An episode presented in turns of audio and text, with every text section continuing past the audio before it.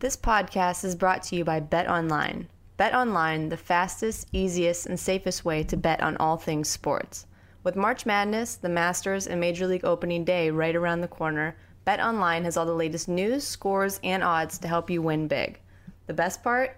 You'll receive 50% off welcome bonus with your first deposit. Head over to betonline.ag and use our promo code BLUEWIRE to receive your literal free money. Plus, signing up is a great way to support the podcast you're listening to in your ears right now.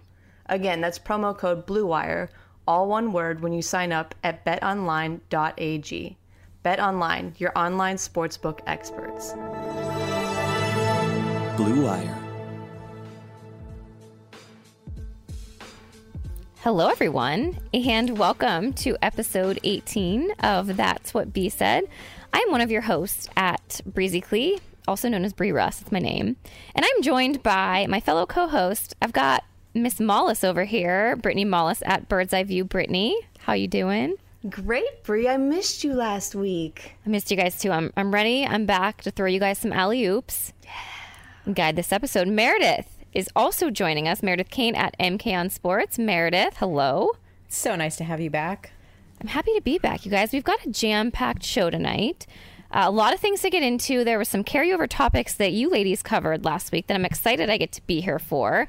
We're going to dive into some civil war amongst our fan bases, a little bit of Cavs talk because Miss Mollis was at the game last night and the Cavs won. So we got to get into that a little bit. And then we are going to dive into quite a few Browns topics here, get into some combine chat. We have our own little competition. And then uh, we're going to wrap it up with some more Ask Me Anythings. I like how you say we have our own little competition. we do. We, we have our own, that's what B said, combine. We might add to it depending on how this goes. We might make it to the second round. Yes, let's do it. We'll see how the scouts like uh, like our numbers. Oh, they're gonna like our numbers. they're gonna be real impressed with our numbers. That's right. We, we won't spoil it. yet. you're gonna have to listen. You're gonna have to listen.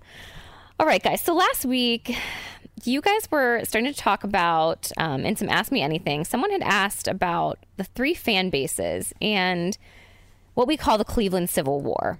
Mm-hmm. So we're going to try to talk about our thoughts on the fan bases and Meredith being more of an outsider to all of this. Want to get her perspective as well because is this just a Cleveland thing or does this actually happen outside of Cleveland? So, Brittany, I know you have a very strong opinion on this, so I'm going to let you lead on this and I'll pipe in. It's shocking that I would have a strong opinion on anything, really. That's why we have a podcast. Wow, amazing.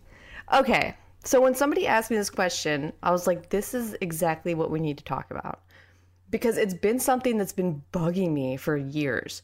Um there is there's very clearly like personalities of the fan bases, right? So you have the Browns and we all kind of feel like, you know, family at most of the time, you know, we're not but even when we like fight about things, like we still get along. Like I would still defend even the worst of Brown's Twitter, okay? And then you have the Cavs who, you know, after LeBron left, a lot of them sort of uh, got quieter. But you know, when LeBron was here, they were very, they're a very dramatic bunch of people. Uh, I remember that specifically. And then you have the Indians. Let me be very clear. The Indians are the reason. The Indians fans are the reason why this civil war exists. Can do you agree with this? I actually do agree with that.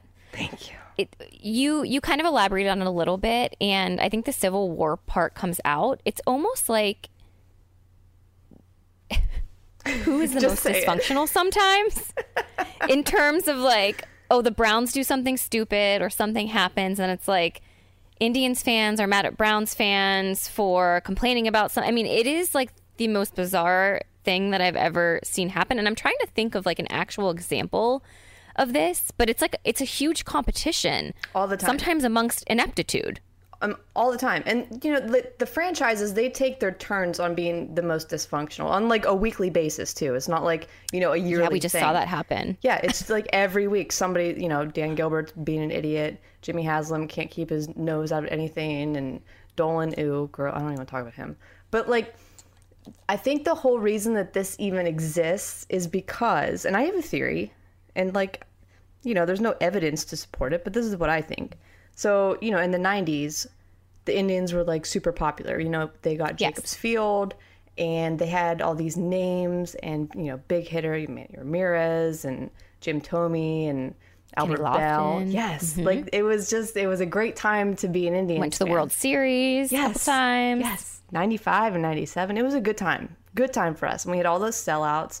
And we had, you know, they cultivated a very strong, passionate following. Uh, then the Browns, they disappeared for a Yes. while. And I think, like, we as a city got so attached to the Cleveland Indians, and, you know, rightfully so, because they were so exciting to watch for such a long time. But then the Browns came back. And let's be very clear about something, everyone.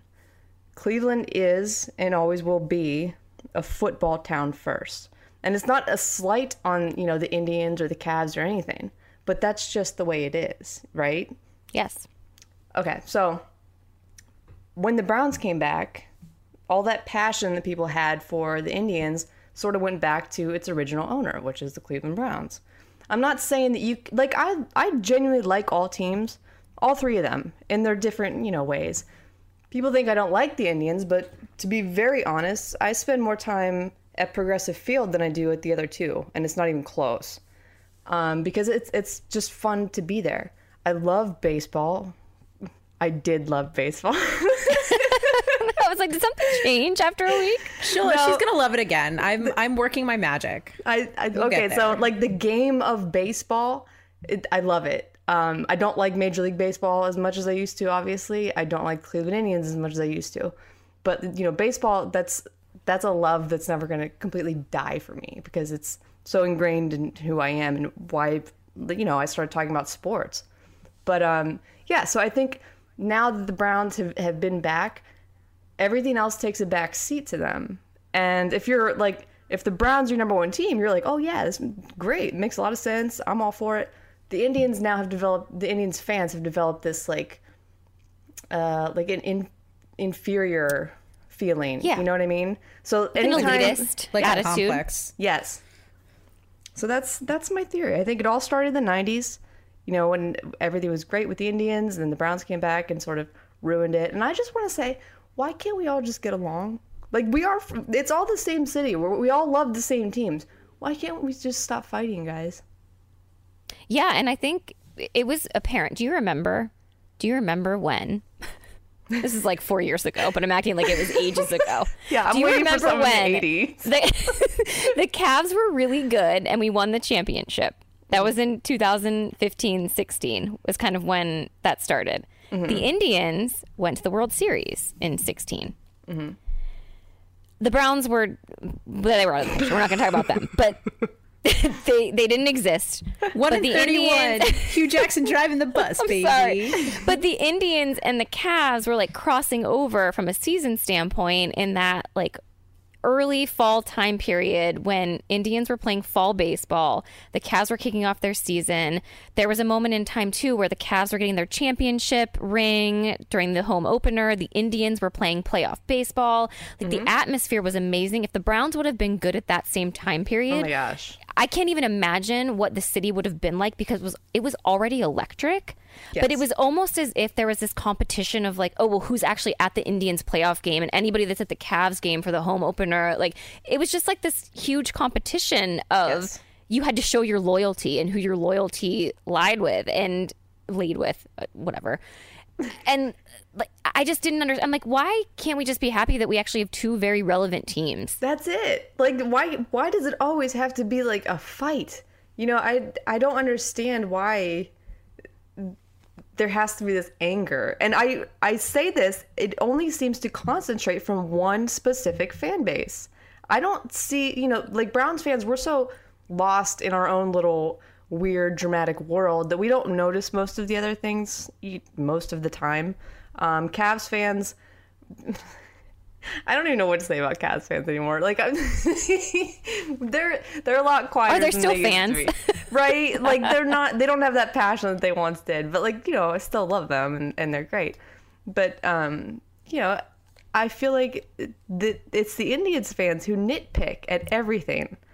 And yeah, and I'm, just gonna I'm- say this because I I also like watching the Indians, but I would say I'm probably more of a casual Indians watcher, or I guess follower is maybe the better word for that, Mm-hmm. because I do watch them, but I'm not constantly eating up content from the Right. Indians. I'm not Yes. researching as much as I as I am for the Browns or even the Cavs and for whatever reason i just find it a little bit less entertaining or enjoyable from my perspective so i would say knowing that i feel like i'm not welcome into that tribe circle as much as sure. the ones are that are constantly following all the content, reading all the articles that are put out, Yeah. interviews, post game interviews, like that to me, it's number one, there's a lot of games in an entire baseball Mm-hmm. Too season. many, So too it's many. hard. It's really Yeah. hard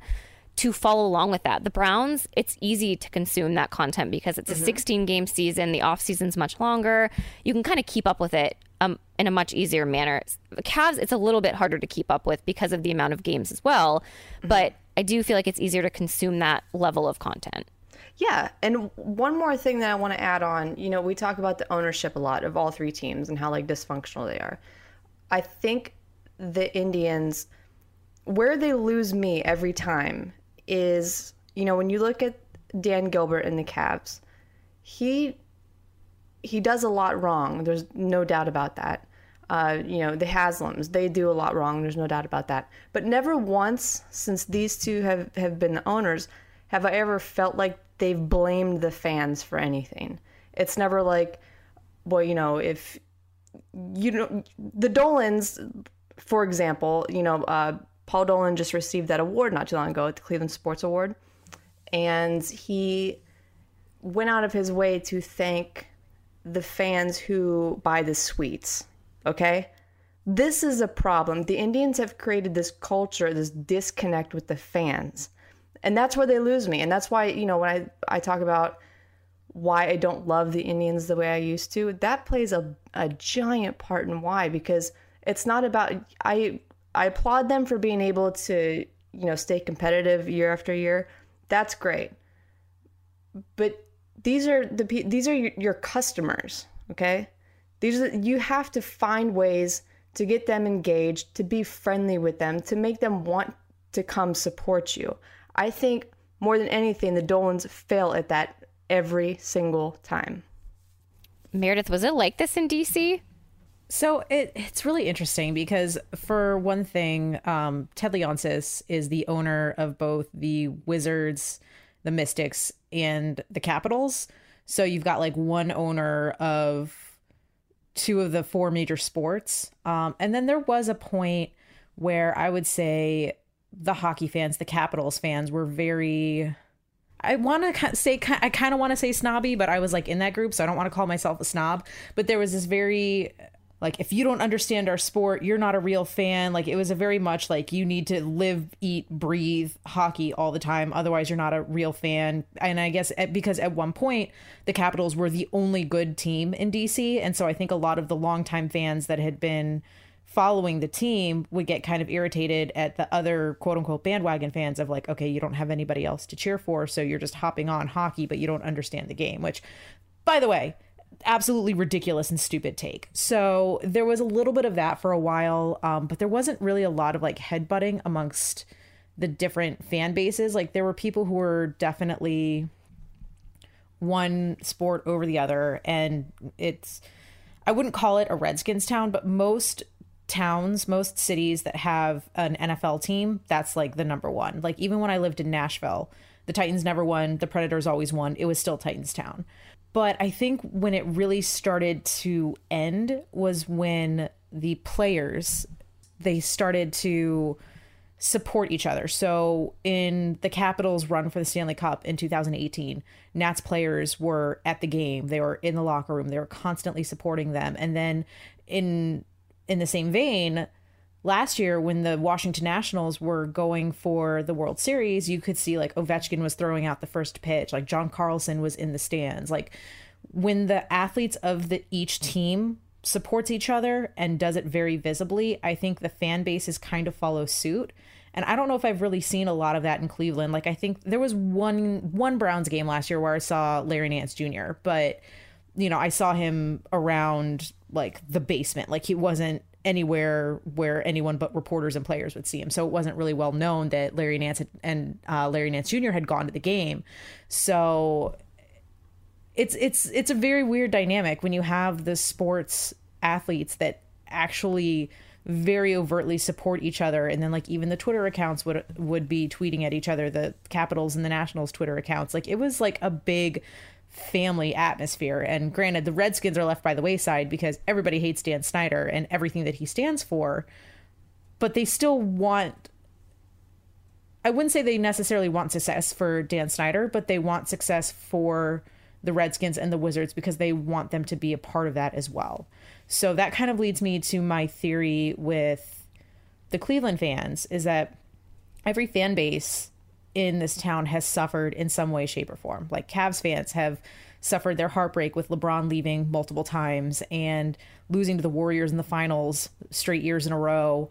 Um, you know the Indians with losing Game Seven in the World Series, and just you know all the drama surrounding Francisco Lindor, the Browns just being bad. So uh, you know every fan base has suffered in its own unique way, and I almost feel like the fan bases themselves feel like when you talk about like your suffering as a Browns fan, that's going to diminish my suffering as an Indians fan. So, like for example, like say I stub my toe and Brittany bumps her head and Bree jams her finger. Like we're all hurting, but we all hurt different ways. So if I say, "Ouch, I stub my toe," and then Brittany says, "But wait, what about me? I hit my head," and then Bree says, "But what about me? I I, I stubbed my finger." Like that's what it feels like to me with with the different fan bases in Cleveland where like everyone is hurting in a different way and the minute someone talks about how they've suffered as a fan base, the other fan bases come back and say, well, no, we've suffered more. Stop diminishing our suffering. So that's kind of the theory that I had from, you know, from only being here for a few years and being in this city for the past three years. That's kind of the impression that I get that has kind of like caused this civil war amongst the fan bases, if that makes sense. You know what I, think? think you nailed it. I feel like it's just a classic case of baseball fans being weird. That's it. Yes. That's it.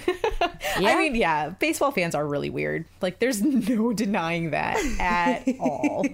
They're like the kind of nerds that I don't like because they're like they're the kind of nerds who like talk down to you. They get off at talking down. They're to you. intimidating. They're like It's condescending intimidating. nerds. Like, uh, th- th- so like, so you're saying they're like the type of nerds that are the smartest people in the room and they realize it and they want to make sure that everyone knows that they're the smartest person. Yeah, in the but they're the smartest thing that nobody cares about. That's the problem. Like if it were something interesting, I'd be like, "Hey, talk to me. I want to know everything about." But they're- I don't care about these things. so you know, when I fire off a baseball tweet, which I mean I never do, but like once in a while I will, and I'll have like 20 Indians uh, fans in my mentions telling me how wrong I am, and it's just like, dude, this is Twitter. Okay, like g- get a life. You're lecturing me about something that I literally don't care about. So that's baseball fans are weird. yeah. Well, and you're allowed to have an opinion even if you're not a diehard Indians fan. No, And I think you're not, Meredith. No. That's the oh, thing. Excuse me. That's way sorry. wrong, Meredith. That's bad, the guys. problem. That My is the problem. yeah. You know what else is weird, you guys? Tell me. The Cavs won last night. So we have to talk about it because the Cavs have won three out of the last four games. Yeah, they have. They went into overtime against a good Miami Heat team last night. Brittany actually mm-hmm. happened to be there at the game, I watching her boo, Collin. Wow. My guy, Kevin Porter Jr., went off last night. And yeah, why don't you tell him the, the so text that you sent our group message this morning? You know what? I kind of blacked out. I don't even remember what I said in the group text. Can you remind me? I was like, I woke up this morning. what time was this? Was it like a 5:30 in the morning? Oh, it might have been. I have to find it now because I honestly, I was like, Brie, do you have to hit me with this at like eight o'clock in the morning? Like, I just woke up. You're right. It was aggressive. Let's see. We talked a lot today. Yeah, we got some photos in here that we're gonna get Oh, into. The photos! I can't wait to tweet the photos. Okay, this is what happened. It's six thirteen in the morning. This is what Brie Coming in hot. me. Also, I like KPJ so much better than Collin, and I'm so happy he went off last night. Sorry, Britt. I know.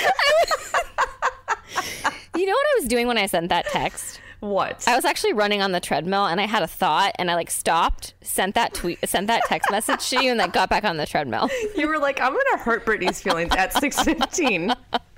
That's amazing. Okay, so I will also just say that I only watched the first half, so I didn't even get to see like the good part of the game because I was doing my other podcast. Mm-hmm. So I actually missed the entire second half of Kevin Porter Jr. going off. But I formed this opinion in my head a long time ago, and now that he finally like executed, because he's kind of had a, a little bit of a slump heading into mm-hmm. All Star break. I was all in and I was like, he is the future. We the Cavs are going to be good in a couple of years. We're going to go to the playoffs. I was like all back in on the Cavs train in a couple of years and like who are we going to draft? Who are we going to round this team out with? Is Kevin Love going to be traded? Like what's going to happen? So, I don't want to slander Collin Sexton. Collin Sexton he is what he is. I feel like we know who Collin Sexton is now. Mm-hmm. And I feel like Kevin Porter Jr. has finally kind of gotten his his light and I want to see more of him. That's all. Like he's coming off Sure. the bench. Let's give him maybe more of these moments. That's all. No, I absolutely agree with you. Uh, one of the things that stuck, I was on the Chase Down pod a couple weeks ago with Justin and Carter. One of the things that Carter said that really like stuck with me, and it makes a lot of sense, is that when Collin Sexton is bad, he's bad very loudly. Yes. So, you know, as Cavs fans, we sort of tend to get really excited about, you know, specific people doing well and get really down on specific people not doing well. You know what I mean? Yeah. So, like with Kevin Porter Jr., I really, like, I was so happy that they drafted him. I am a big fan of his. And, you know, if he is, if he's the, sh- the future, I'm all 100% on board with it. I had, everyone thinks that, you know, I'm Collin Sexton fan. I'm a Cavs fan first, 100%. So anything that they do, I- I just want them to, I don't want fans to get too excited on Kevin Porter just yet, only because he's gonna hit some rough patches too. And like I said, I feel like we get very excited and very down on people. Like again, that's Cavs fans being a little dramatic, and it's roller coaster. I get that. So you know, just wait and see.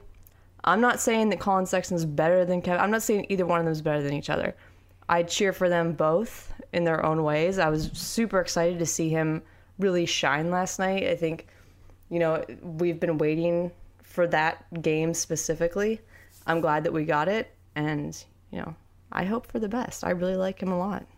You know, the other positive I think from all of this, uh, obviously with Beilein not working out and just the weird things that went on at the beginning of the season with all the reports that came out and players not liking him and him being more of a college coach, which in all fairness, he was a college coach. So that mm-hmm. just didn't translate to the NBA players and the guys on the team. Fine, it didn't work out. But it actually felt like the veterans on the team, the Tristan, Kevin Love, like they were actually supportive of their young players. And I feel like at the beginning of the season, that wasn't necessarily the case. They were almost like mm-hmm. annoyed. Yeah. And there was this like divide within the For sure. locker room and, and not like a divide in the sense of they hated each other, but like just not meshing.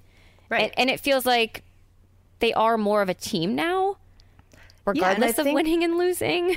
Yeah, I think that's because there were so many uncertainties, like about the futures of like Tristan and Kevin Love specifically. You didn't know whether they were going to be here. You didn't know exactly how well or not well they were meshing with Beilein's, you know, fundamentals and all the college games. We had no idea how how bad it is or it was. Uh, I think now we're starting to get bits and pieces of that fed to us, and you know, we're like, okay, it, wasn't a good fit, and that's fine.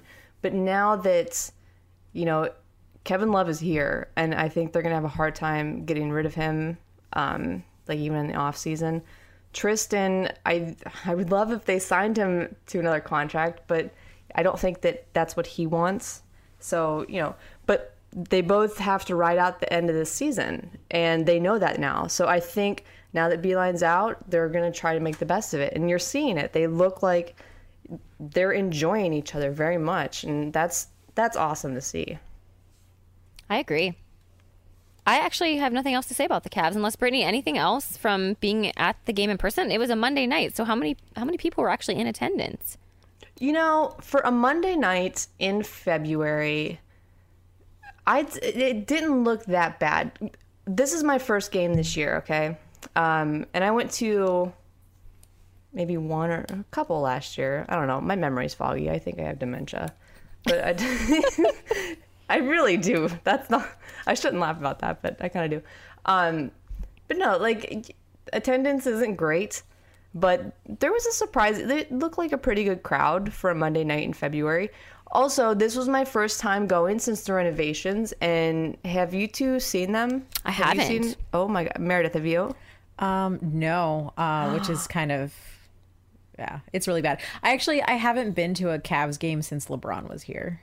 Oh my gosh. Well, let me tell you, we should like plan something and go because it is just, it's stunning what they did. Honestly, like I was blown away at how beautiful everything looks in there. So kudos to them for that. Very impressive stuff. I mean, the outside looks nice. I see the outside of it every day on my mm-hmm. way to to and from work. Yeah, but- with the skylines, pretty. Yeah. yeah. So like yeah, it. I'd like to see the inside of it.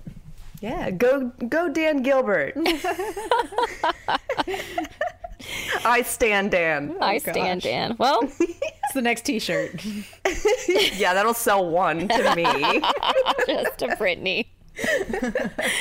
oh man. Well, we got to get into our third team of of the evening, and that is the Browns. And Is this, is this the team that hit their head? Here we go. well, as always, there's the good, the bad, and the ugly. And it seems like every single week, I don't know what I don't know. Every single week there is something to report out on, which is good for us. Uh, maybe not. We yeah, we were worried that like it was going to be boring in the off season. Remember that when we're like, oh gosh, what will we talk about? Is it ever boring in the off season though? No. True. I mean, this is my third off season with the Browns, and um, yeah, there's never any shortage of storylines. Well, we got some more, you guys. But we're going to kick off with the good because our new GM, Andrew Berry, actually was featured on the Today Show this morning um, for Black History Month. And they did a segment because he is the youngest GM in the NFL. And he is one of two black GMs in the NFL. And they did a really nice, like, five minute interview um, on Andrew Berry. He discussed a lot of stuff. They talked about when he found out he got the job. He touched on the 0 16 season and the record and um, what his place was in that.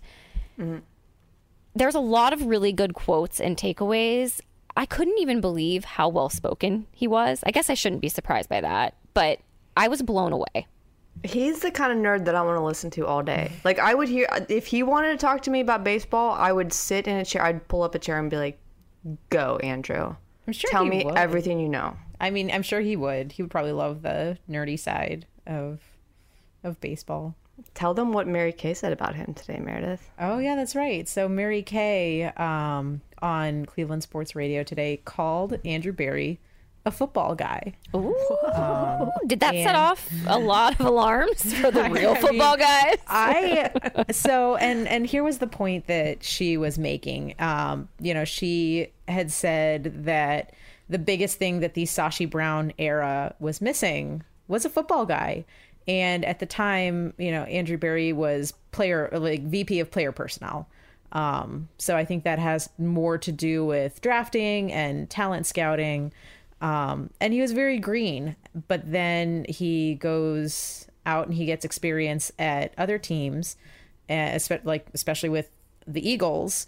And then he comes back, and to Mary Kay, to her, that was him learning how to be a football guy. He went to other football teams, learned their systems, learned how to, you know, scout players and learn how to run a front office. And then he comes back, and now with that experience, she considers him a football guy. I mean, she also said that we may not know that, you know, we're going to find out this season if that's enough experience. But at this point, I think her exact quote was the Browns need a football guy, and that guy is Andrew Berry. Yeah, let's not forget he played football in college. Yes. And And, in high school. Yes, and he majored in economics. And there's something else, but I literally took one economics class in college at Ohio State and I wanted to rip my eyes out. right? I can't imagine. Like majoring in that subject? No, thank you. No, thank Yeah, you. and I, I bring up high school just because Bel Air, Maryland is a suburb of DC. So there hometown you boy for me. Hey. yeah, so Uh, but no, I think I really, I really liked how um, when they asked him about the 0 and 16 season, he didn't make any ex- like he didn't dance around the subject. Yeah. He didn't make any excuses. He explained what their strategy was, which was you know piling up on assets and draft picks and trying to build a foundation that would work in the long run. So it wasn't about you know short term success.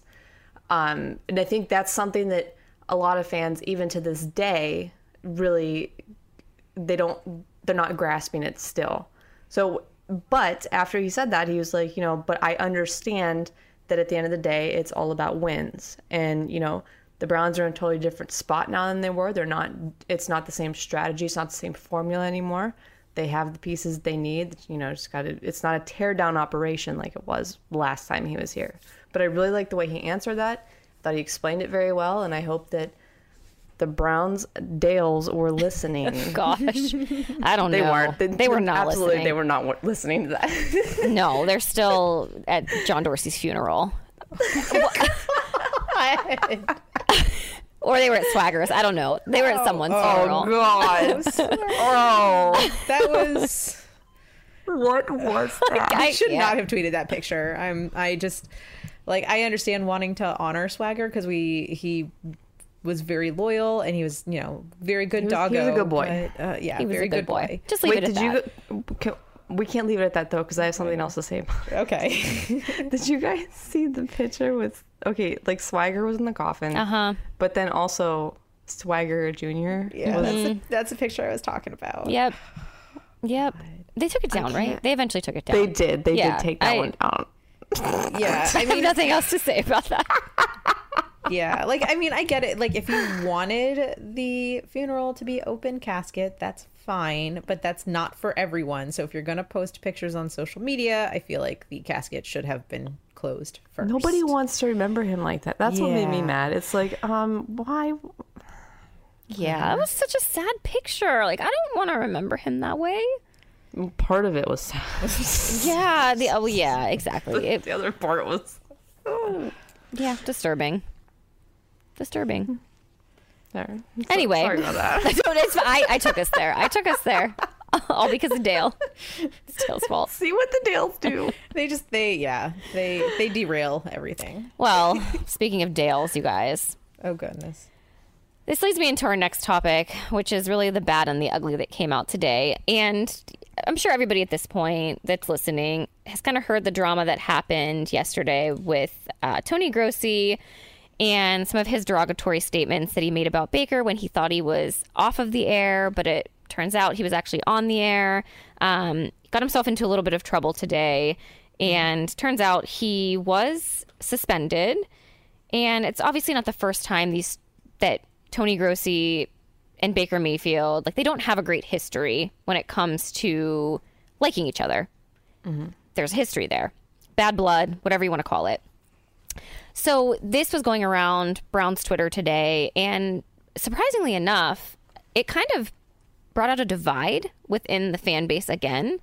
And for the most part, it, it has always felt like the Browns fans are tougher when it comes to beat reporters across all of Browns media.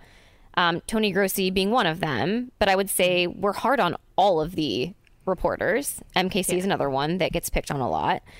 And people were defending Baker Mayfield. I I was one of them.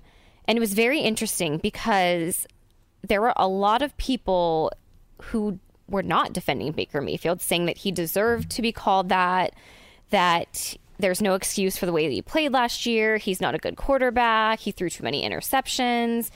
And it, I was very, very surprised at how quick people were to turn on Baker Mayfield after being the quarterback for one and a half seasons. Oh yeah, and it's not just like it, I feel like poor Baker, right? This dude, he can't do anything right anymore. And they say, "Oh, winning fixes everything." Does it though? Because he was winning, you know, in his rookie season, and here we are right now. And I Well, I mean, that's what it, that's you you hit the nail on the head right right there with with right now, because he did not end the season that well. It Like, wasn't he- his fault though. I mean, like mean, you say, you- you talk about interceptions, and Yeah, how no, many you're right. were Like, like, you yeah, know, no, you're right. It wasn't his fault, but I think, but I I don't think people really like. I mean, at this point, you know, Freddie Kitchens is just a distant memory. Like he's just a bad dream that we woke up from, and we hardly remember him. But you know, people remember Baker and the 21 interceptions, and they just remember a lot of the you know the misses from OBJ, the overthrows, the just you know not reading the field, you know the way you expect Baker Mayfield to. And I think that's you know it's the most recent that they remember. So if this was at the end of um, the 2018 season, not the end of the 2019 season, it would be a completely different story. I think it would be 100% pro Baker, but because Baker had such a unproductive season in 2019, I think that's what caused people to turn so quickly. Yeah. I feel like they turned after the first game. Yeah, That's when, like a lot of them started turning, and they're, you know, after the first game, we heard, well, he shouldn't have been making commercials in the Yes, season. yep. Like these are the people that are now, you know, turning. They they find any opportunity, any slip up, or even if he doesn't slip up. When he did that interview, um, when they were at in Miami at, at the Super Bowl, and he was on what show was that? Wasn't it Get First Up? Take? Get up. That was it. And he did a great job. Like I, I watched that and, and it felt like I was watching somebody who was growing and maturing, and he's finally learning that you know you don't have to be this brash personality all the time. Um, I thought he carried himself really well on that, and even after that, there were people that were like, "Oh, he's so unprofessional." He, you know, the thing with Rex Ryan and the foot, and it, it got so blown out of proportion. I think there is a section of this fan base who just wants him to fail, no matter what, and what, just so they can say that they were right, because you know clearly that's the most important thing Yes. to anyone ever. It's just being right. And I think that's part of what rubs me the wrong way because there are even people in the media who haven't been a fan of Baker even from the draft, which is fine. Like you didn't have to want Baker Mayfield in the draft. Mm-hmm. Totally fine. Everybody is entitled to their opinion, but the reality is he is our quarterback. And in order for the Browns to be successful, we have to want Baker to succeed. So at this mm-hmm. point, it feels really counterintuitive to not accept that he is the quarterback. And I think he's on his third offensive coordinator in mm-hmm. his going into his third season. He's on his fourth head coach. Like that's huge and we have to acknowledge that that amount of change isn't going to benefit any quarterback in the league. And Right. I think regardless if it was Baker Mayfield, Sam Darnold, Carson Wentz, it doesn't matter. Like they all would have struggled going through what Baker Mayfield was going through. And to be quite frank, I would rather have Baker Mayfield based on how he works, his work ethic, his attitude, his approach to the game in mm-hmm. this position than any other guy. And I'm going to ride with him. And I think with Stefanski and Berry and the new coaching staff, nothing is a given. I understand that. But it can't be worse than last year. It cannot be worse than last year.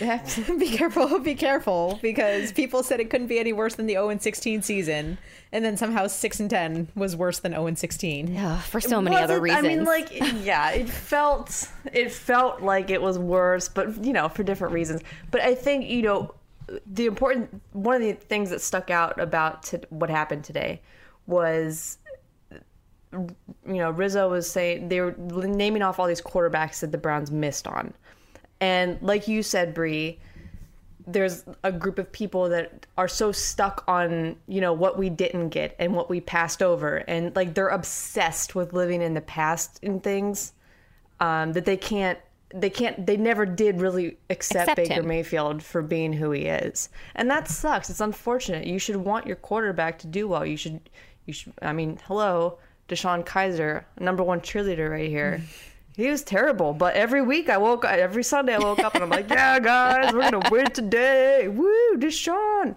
Because you know that's you got to rally around what you got. You can't be stuck on the Carson Wentz's and the you know the, the Mahomes. That's not ours. Get over it. Yeah, I'm with you. And so many other teams passed on some of those same quarterbacks too. I mean, it, I get it. Like we want to feel bad for ourselves all the time and understand like what could have been, but the reality is we haven't had a stable organization or coaching staff to build around any team. So now we mm-hmm. finally have a roster that we feel good about I mean, a decent roster. There's a lot of holes that we need to fill and a lot of depth we need to fill. Mm-hmm. Offensive line um, being one of them, and a very big reason that we need to win there in order to have a successful next year, Baker included. Mm-hmm. But I, I just think like it is what it is. And this is who we have. And I'm going to so- support Baker Mayfield. And I think what you spoke about earlier, Brittany, he was on Get Up. And I think his mindset and approach was I don't need to respond to these things anymore because it's not actually helping the team. And it'll Yeah. be really, really interesting to see if there's anything that comes out of this or if he will just lay low, not respond to it, and move on. Because I do I- think he learned a lot this past year based on kind of the ups and downs of everything that happened off the field. Yeah, I would love if Baker Mayfield said nothing at all about this. Yeah, that would be the absolute smartest thing for him to Yes. do. Um, and I think percent. I I thought someone had asked him about it. I don't know. Maybe I'm like maybe I'm like in the Mandela effect and this is like in an alternate timeline where someone asked him and he had no comment. But I thought I saw somewhere today that someone asked him and he said no comment. But like I said, maybe I maybe I was just like in a different timeline earlier today. But yeah, the smartest thing for Baker to do at this point is to just, you know, keep posting pictures of himself on his Peloton on Instagram. Yeah, and I think the other thing we just wanted to touch on is, you know, as three individuals that have a podcast, we talk about Cleveland sports. The Browns obviously drives a lot of content for us. It's frustrating when you see things like this happen because there are so many really smart, really good, really talented people doing very similar things to what we're doing. And I think it's frustrating because we would die to have some of these opportunities. And Right. it's not easy uh, to do what we do and to break through that that type of platform. And we are just really appreciative of all of the listeners that support us and choosing us to spend an hour with us each week. It means a lot. And, you know, I think we would all jump at the opportunity to take over if we could. Absolutely. I mean, and you know, I just want to echo what you're saying. I think it's Cleveland is such a special a special place because there seems to be like this this fan base that's just so passionate and knowledgeable and I feel for those people that are trying to break into this because I know how how tough of a job it is. Like I have a lot of friends that that do this and they're in and out of employment and they have to, you know, travel to different places when really they would love to stick around in Cleveland and, and get some full-time job covering these teams.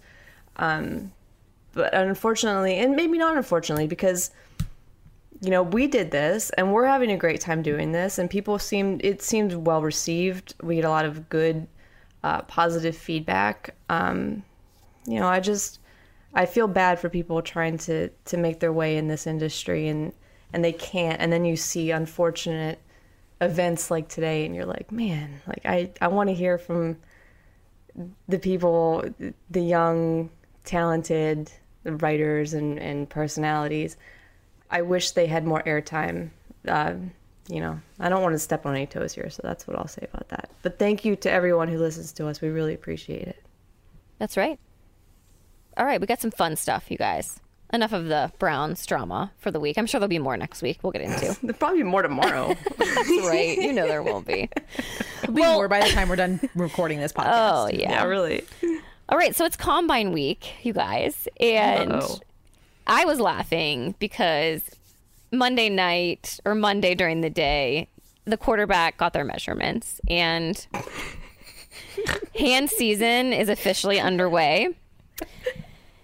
And you guys, we measured our hands.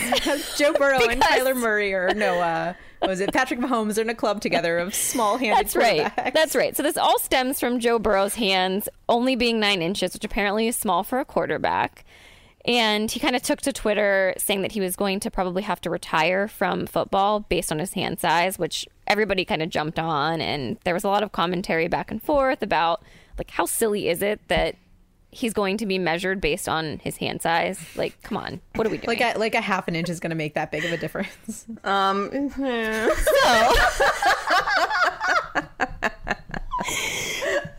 Just kidding. Just kidding. But No, you're not. uh, Brittany, I have to laugh though because in our rundown notes we had we had this comment in here, and Brittany wrote, "I really like measuring season because as the." F- because it's the first time as a lady we're not lied to about nine inches, and I Ew. laughed so hard. Guys, sometimes I'm so funny. I like make myself sweat. Oh, Jerry's listening. Jerry, Dad. For the record, I tried to get Jerry on the podcast. I told Brittany to go get him, and she tried, and he didn't want to. So Yeah, what, she, what had happened was Meredith could hear him listening to South Park in the basement. She's like, "Is your dad? Is he watching Rick and Morty?" I was like, "I don't know. I'll tell him to go turn it down." Jerry. And then I said he should come on. And then He said, "I'm a prisoner in my own house." That's what he said when I went down there to tell him to turn it down. um, not if he comes on the podcast. You're Jerry. so dramatic. We have a segment every week we can set aside. Yes. There you go. Well, guys, so based on the hand measuring, Brittany, Meredith, and I were really curious before we started the show what our hand measurements clocked in at. So Brittany actually put out a poll to see if Twitter could guess who had the largest hand. So, uh, Brittany, do you have initial results? I have them ready. They're ready to go. We have. Hold on. Let me refresh it. See if we got any more votes. Okay, 361 votes. Are you ready? I'm ready. Okay. Okay. So at 28%, Meredith, Okay. 32% Bree, and 40% me. Wow, that's pretty close, actually. Yeah. I know. I was shocked because, like, you two, okay. Well, I don't want to. You look at the three of us, right? Now, I'm like, obviously, I'm the tallest out of all of us, and it's not even. you. I could fit both of you in my pockets. so the fact that people were. I don't So are you? I you, guess like- it's kind of hard to, like, tell on Twitter, though, like, who's what size, you Yeah. know? Yeah, because like I don't think that um because I think most pictures are usually like like, like waist up or something like that. you know there's not a lot of like full body pictures on True. on social media they're very like they're selfies or like mirror pics pictures or something like that so yeah it's really it's really difficult to tell how tall a person is from Yes. social media unless they're like standing with other and even then that's difficult. Yeah. uh, you know you could be like hunched over or like standing in a certain way or wearing heels so yeah it's it's always difficult to tell like how tall a person is based on social Yes. media That is true. All right, so the results are in. There's also our The measurements are final. Mm-hmm. We have Meredith clocking in at seven inches. seven whole inches Ooh, Meredith. That's a perfect. followed by myself at seven and a half inches, seven and a half inches Woo! Ooh. and Brittany. she got that extra half inch I did a little stretch. You stretch. told me that half inch don't matter. You know what? I measured my left hand, you guys. I wonder if my right hand's more flexible. I might have to redo. I'll, oh I'll- i measured my left hand too yeah, we'll have to. I to measured my left hand too. Okay, well, we'll okay so at least and we're all right hand dominant right yeah, I feel like Okay. we'd be throwing with our right hand. Yeah. so we should probably measure our right hand. yeah so we did Okay. it wrong so we'll do the official results after this, but I know you're all waiting for Brittany's measurements. she is officially clocked in as Joe Burrow.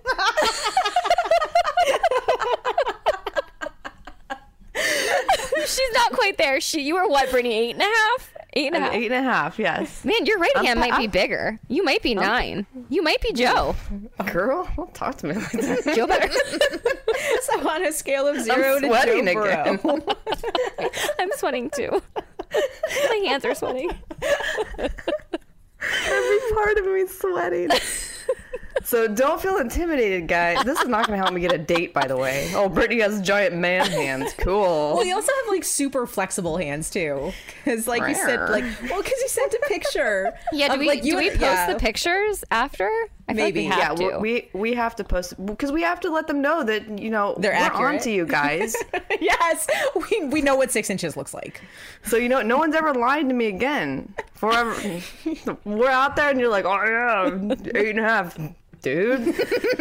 oh my god. Do you want to test this? Yeah, no one's 'Cause I dating. No one's test dating you now, Brittany. No one's dating you. But yeah, like your hands look like they were literally doing the splits. It's really weird. I don't know what's wrong. I'm.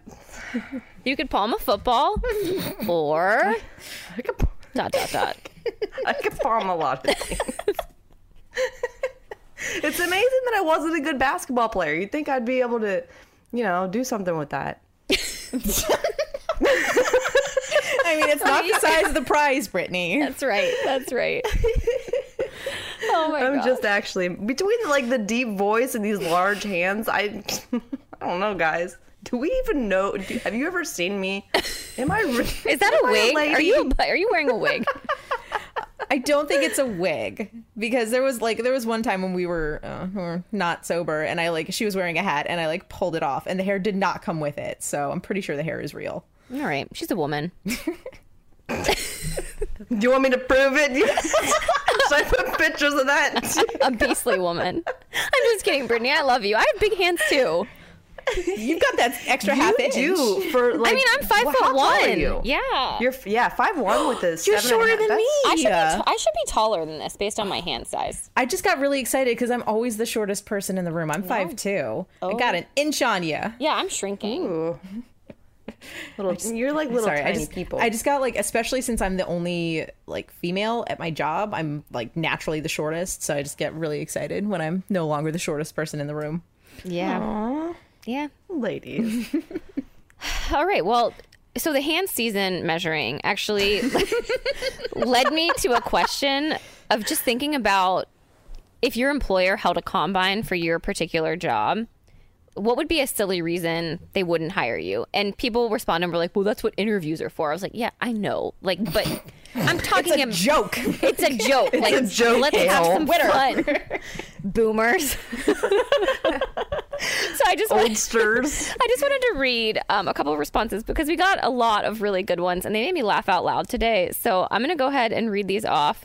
Um, at Andrew Firedhoff responded with his 5.2 second desk to copier time would not be acceptable.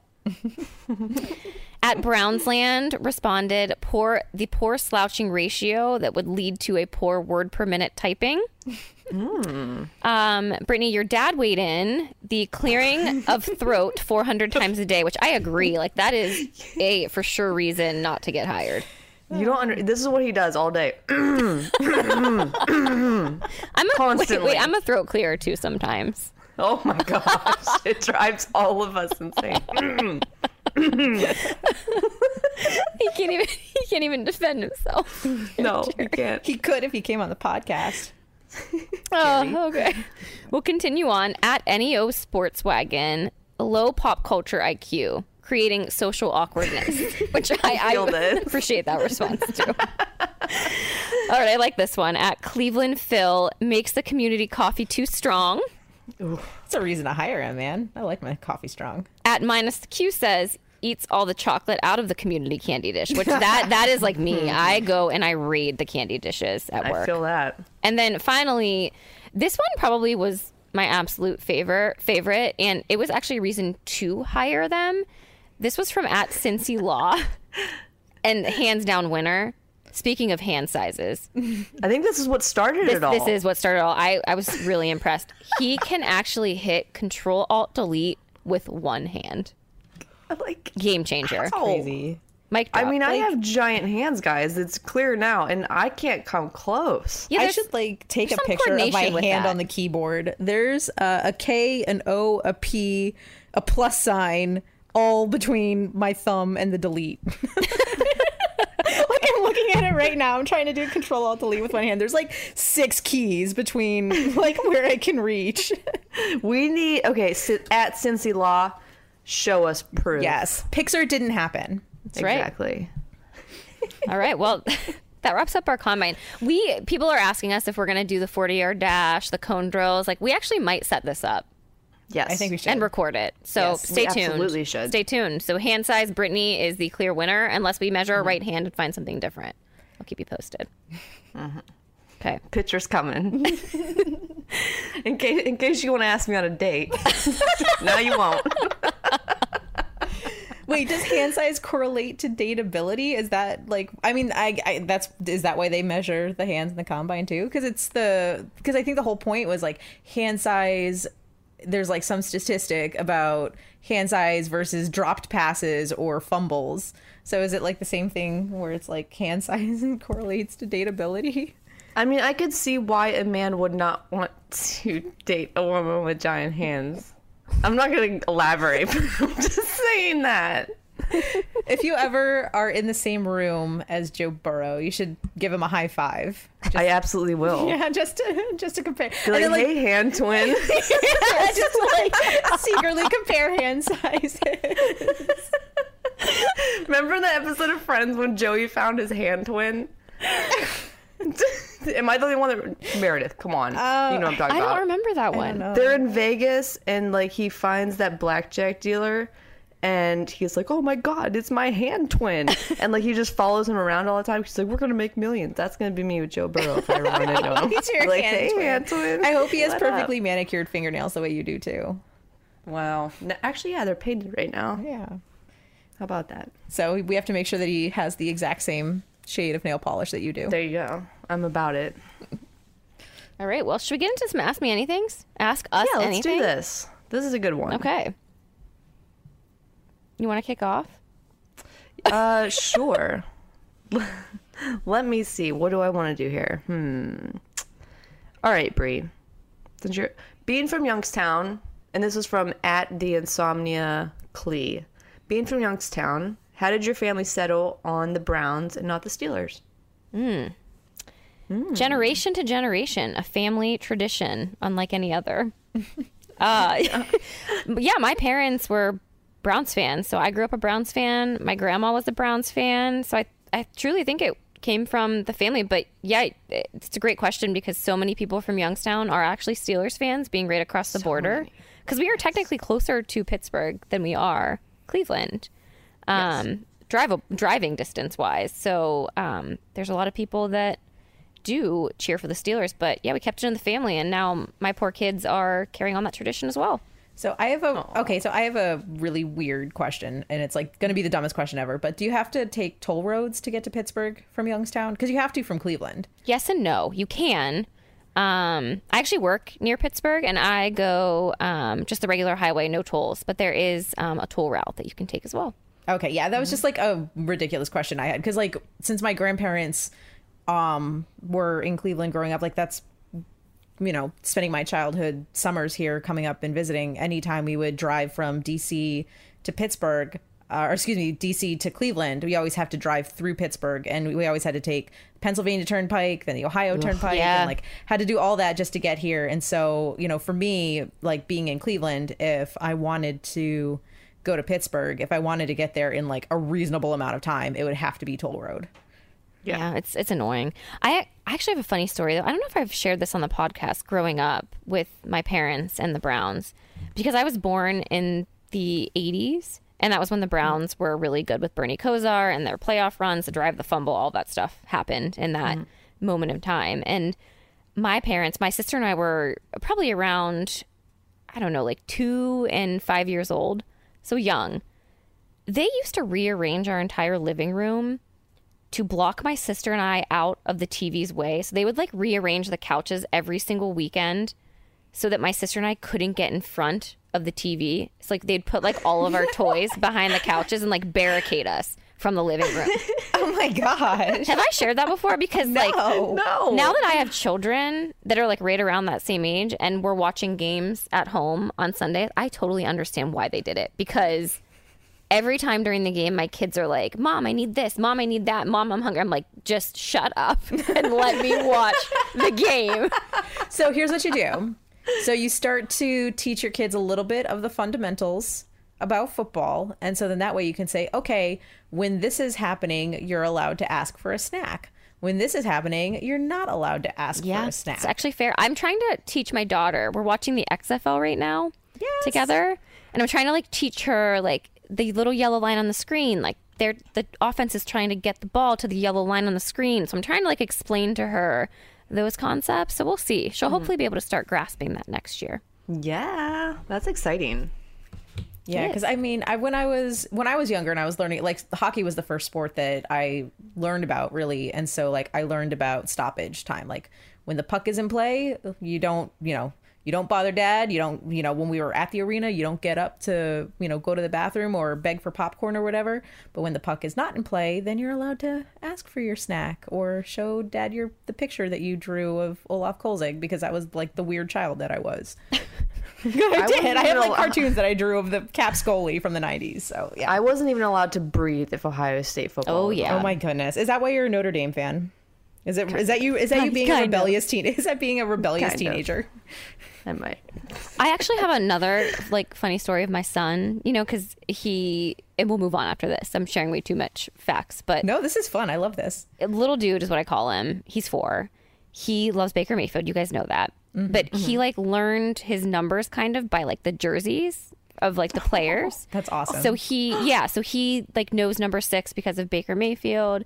And so every time, and he was three at the time, but every time he like saw number six, he would call it Baker Mayfield. So, of course, being the great mom that I am, I'm rolling through McDonald's drive through and he is looking at the menu and he was like, Mom, I want a Baker Mayfield six piece chicken nugget. and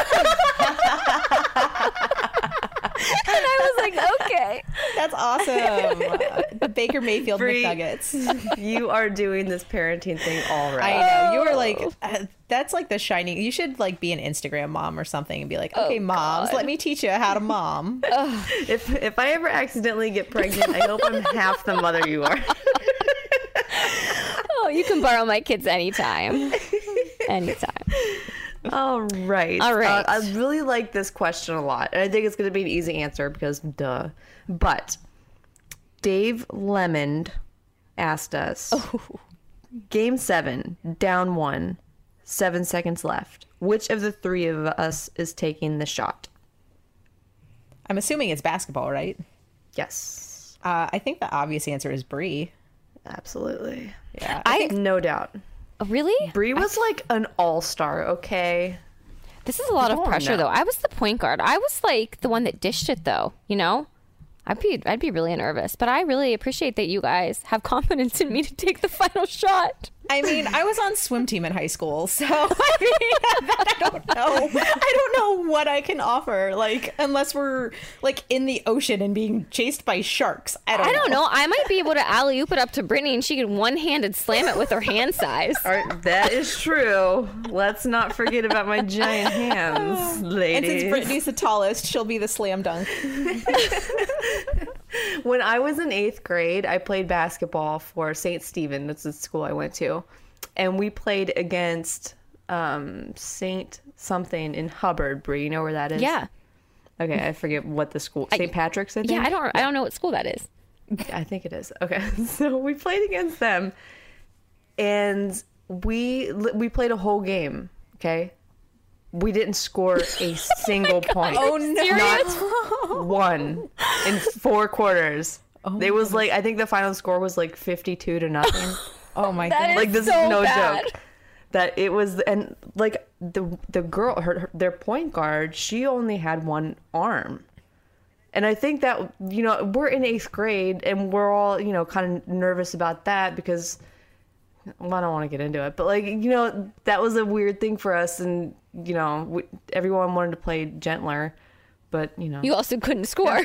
so that's me going to elaborate places to make excuses. like oh no, like we were we were taking it easy. No, we were just terrible.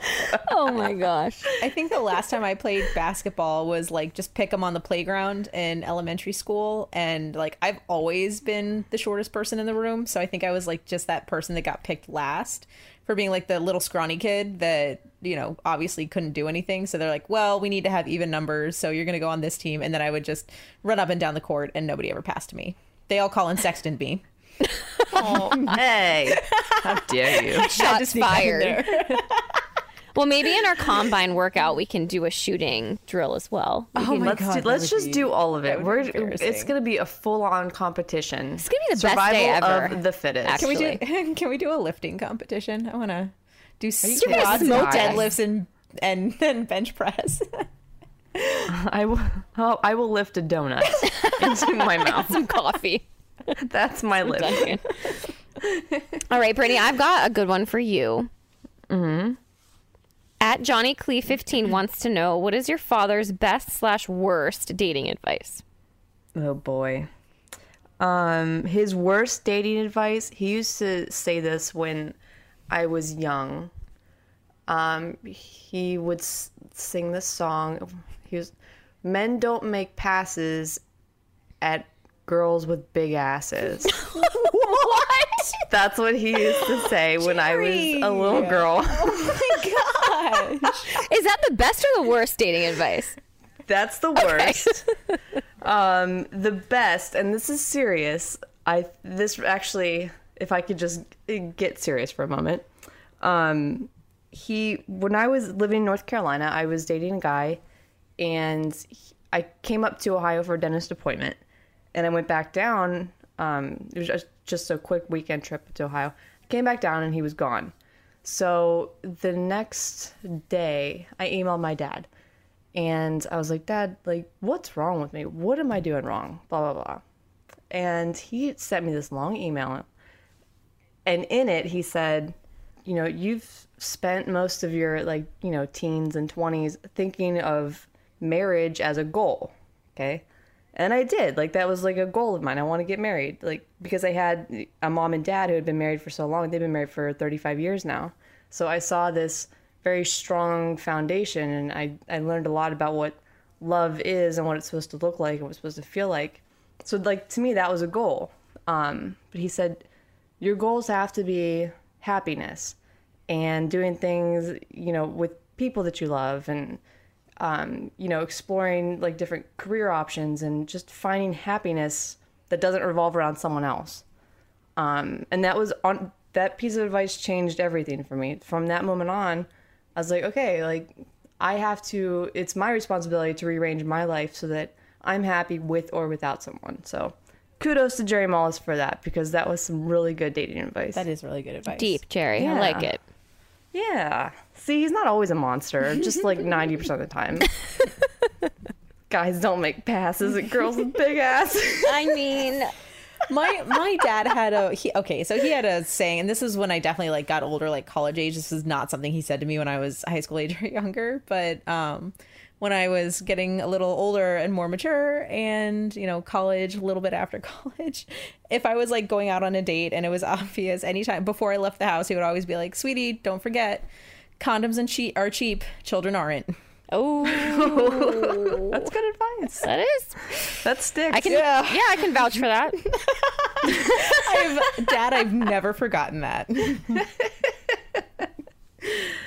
Oh, dads. Dad. Girl dads. yeah Girl dads. I'm still convinced that my dad would be best friends with Jerry if they ever got to meet. I'm, I'm so convinced of that. All right. Um, I like this question, and this is for both of you guys. and this is from at Browns Huddle, and it said, "Would you rather the Browns go to the next four Super Bowls but lose all of them, or not make the playoffs for the next four years, average record five and eleven, but in their fifth year, playoffs and a Super Bowl win?" Oh, that's tough. But like, you got to go with the Super Bowl win, right? You got to suffer a little bit if you're gonna. You do. If you know that the end result is a win in the Super Bowl. See, I was But think about how much fun. I'm just gonna play devil's advocate here for a second. How much fun did we have when like the Cavs were in the playoffs? Um, whether it was in 2007, uh, you know, on from there, or you know, back when, in 2014, 15, so that era when LeBron James came. How much fun did we have as Cavs fans just having them be in the playoffs? Oh my god, it was so nerve wracking. Right? Like it was so like, nerve wracking. that might have been my favorite time as like a Cleveland fan in general, just like the Cavs being in the playoffs because if going out anywhere downtown was just such a fun time every time that there was a game on. I, so I don't know. So I'll say devil's this. advocate. It's a good question. I've literally lived them both because the Washington Capitals were perpetual playoff contenders. Like I think from like 2009 on with the exception of two I think 2013 was the only year they didn't make the playoffs, but from like 2009 uh, on, they made the playoffs every single year. They won the President's Trophy multiple years. Like that's the one where you like you have the most season wins. They like they've won that trophy multiple years in a row, and we get knocked out in the first round or get knocked out in in the second round, and it was crushing every year. And it got to the point where it was like, oh great, Capitals are in the playoffs again, and it was almost painful because you'd be sitting there with bated breath just waiting for the penguins to knock them out in in the second round and not even make it to the eastern conference finals. And then 2018 when they actually won i like i thought i was gonna like die of happiness because it was like one of the greatest sports moments of my life was seeing my number one sport and my number one team win the stanley cup after so many years of heartache and heartbreak and it's it's rough so and then the Nationals aren't quite the same thing because they weren't always necessarily playoff contenders. And then, especially this past year, they weren't even projected to make it into the postseason. Like they were, you know, up until like May or something, they were like one of the worst teams in baseball. And then they became the best team in baseball all the way through. So it's, I would say that moment from like where your team is always in the playoffs and never winning was so much more painful than your team losing every single time. Like being around the Browns and then even when I was in Tennessee and being around the Titans, like no one expected them to win. So there were like these low expectations. You were never disappointed. Um, you know, with the Browns, it was oh, same old Browns. Like you didn't really expect them to go 500 or more. So it was just mm-hmm. one of those things where you went in saying like I just want like I just want to enjoy my Sunday. You know. Yeah. And so it's for me, I'd almost say I'd prefer the perpetual losing just because it's less heartache than making the playoffs and then losing. But then again, the the Capitals and the Nationals, and even you can throw the Washington Mystics in there, like they all won their prospective championships and yeah the moment is i'm still taking i mean caps have like caps are no longer the reigning stanley cup champions because that was 2018 but i'm still taking victory laps on that one so i don't know like if it was before the teams made the playoffs, I would say I would rather have the perpetual losing teams. And I think I'm doing a 180 here, but that's fine. Um, but I think now that I've like lived the like the heartache followed by the championship, I'm going for the championship because it's just like it's I mean, you guys know from the from 2016 with the Cavs making, so you know what it's like to have your team w- win a championship. So I mean, I mean, in Cleveland, people are literally living that both themselves, where they had the Cavs win the championship, and then you have the Browns that haven't sniffed the playoffs in years. So you've got that both. So what would I guess it's like? What would you rather have? Would you rather have the Cavs situation or the Browns situation? Ooh. Yeah, I know. And neither. or the Indians, because like they're good, but they never win. I know. It's like we, we're living this. Like, why do we have to? Yeah. I know. This we live this, this is, every every year. Usually, yeah. Usually, these types of questions are like the hypotheticals. Like hypothetically, you know, what's blah blah blah. Yeah. But this is literally not a hypothetical question because this is exactly what Cleveland fans are living. And then the um, making making the playoffs and then never winning was the reality of Washington sports fans for years and years and years until 2018. So, um, yeah, I mean, I definitely take the scenario with the playoffs at the end, but if there if you're in a scenario where there's no Super Bowl, uh, Stanley Cup, like that kind of win at the end, it's less painful to have a perpetually losing team than it is to have a team that's perpetually in the playoffs and never winning. Yeah, I'm taking the Super Bowl. Yeah. God, could you imagine what this town would look like if, when the Browns No. won the Super Bowl? No. Like, oh my goodness. Like, I feel like I'd have to like. I mean, I'm like not quite in downtown Cleveland. I'm close to it, but I feel like I'd have to like lock all my windows and doors and hide my cat. like, Seriously. All right. You guys want one more? We're, I mean, we went pretty long tonight. yeah, I think we're. I think We're we're, good? done, ladies. Good? We're good. We are done. We had a great show. Another great show this week and a, a lot of stuff to talk about. So we'll keep the conversation going on Twitter tomorrow. Looking forward to chatting with you all. Make sure that you continue to listen to us and find us on Apple, on Stitcher, and Spotify. Make sure you rate and review us. Um, Five star rates. Leave us comments, please. We love interacting as always. We will post our official results of our hand measurements and hopefully add on to the combine um, over the next few weeks. So thank you guys and talk to you next week.